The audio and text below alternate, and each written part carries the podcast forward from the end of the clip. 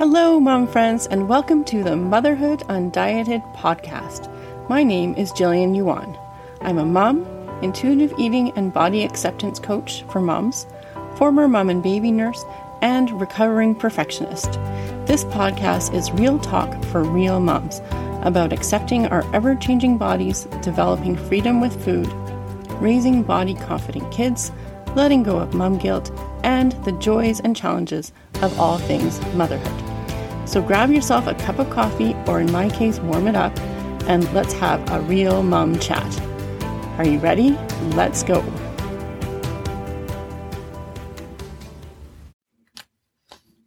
Hello, mom friends, and welcome to this week's episode of the Motherhood Undieted podcast. I'm your host, Gillian Yuan, intuitive eating and body acceptance coach for moms who want to get off the diet roller coaster and live fully in their current body.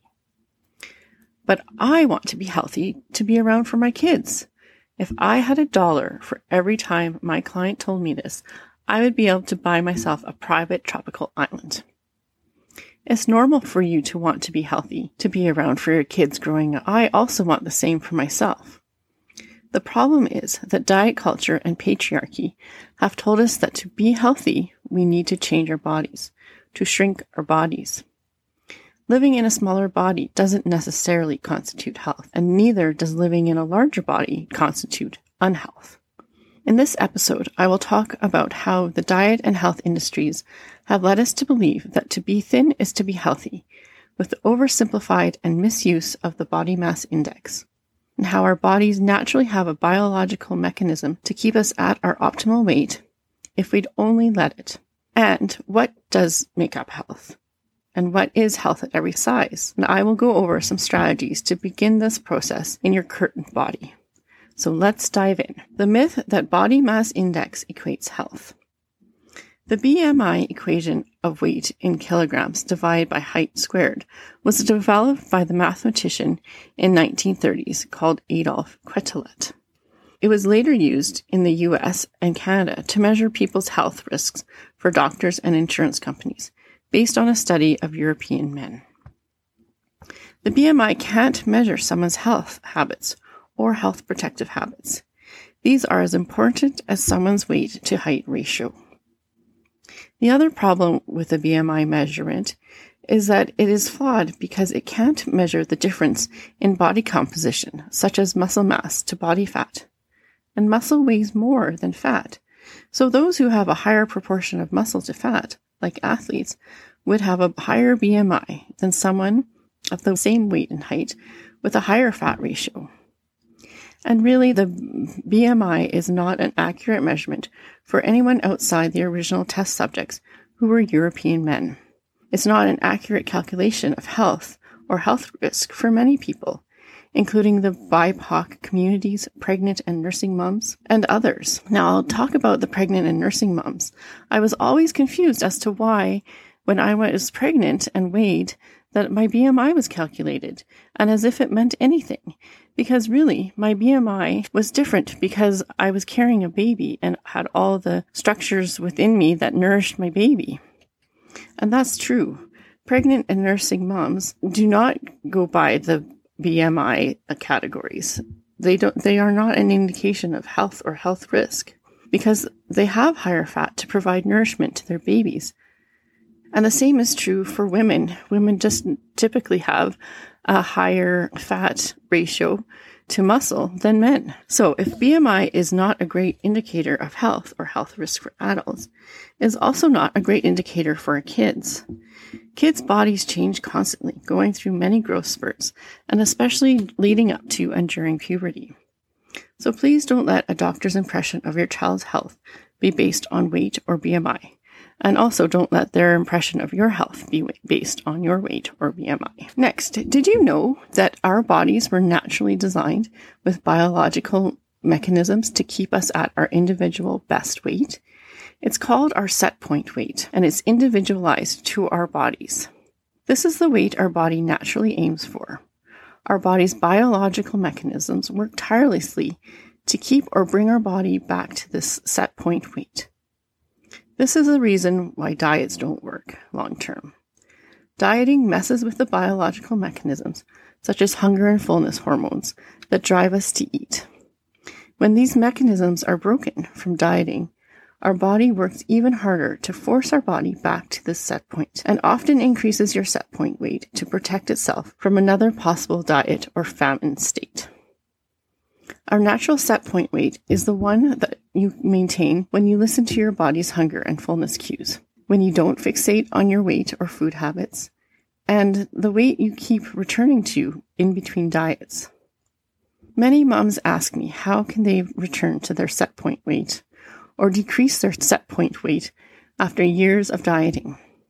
The truth is, I'm not really sure your set point weight will go back to what it was when you were 20. However, nor is your body the same as it was when you were 20, pre kids, as it is now after having kids, and maybe even entering the next stage of hormonal development of perimenopause.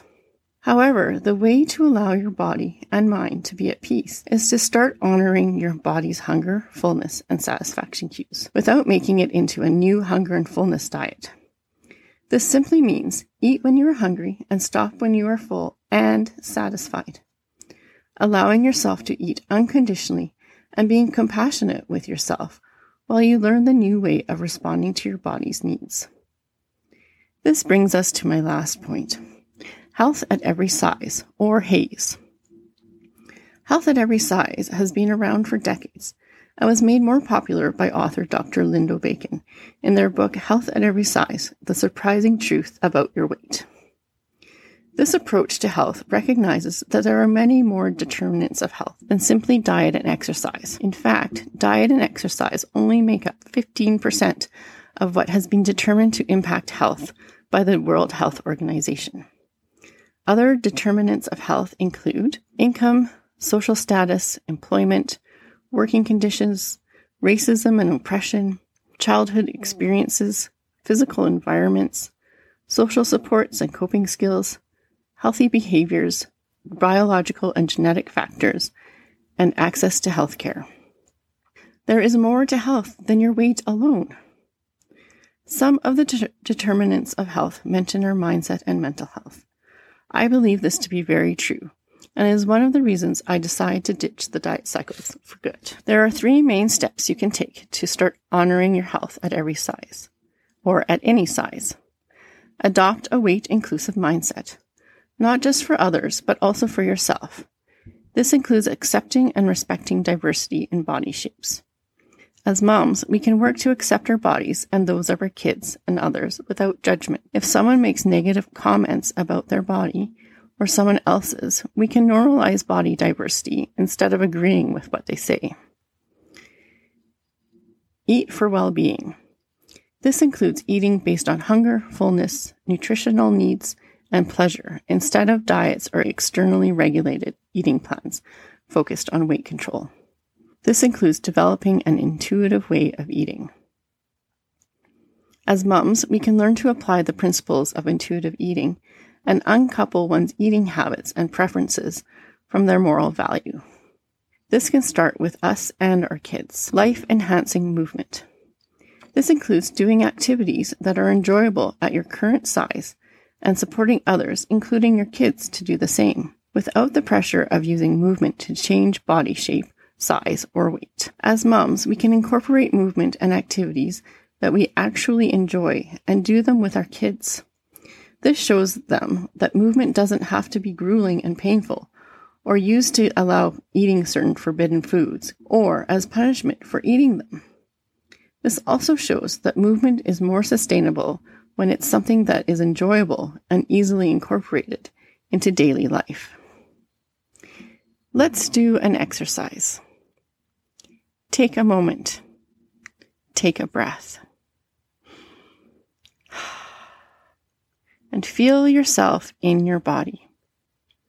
Ask yourself what you need right now in this moment.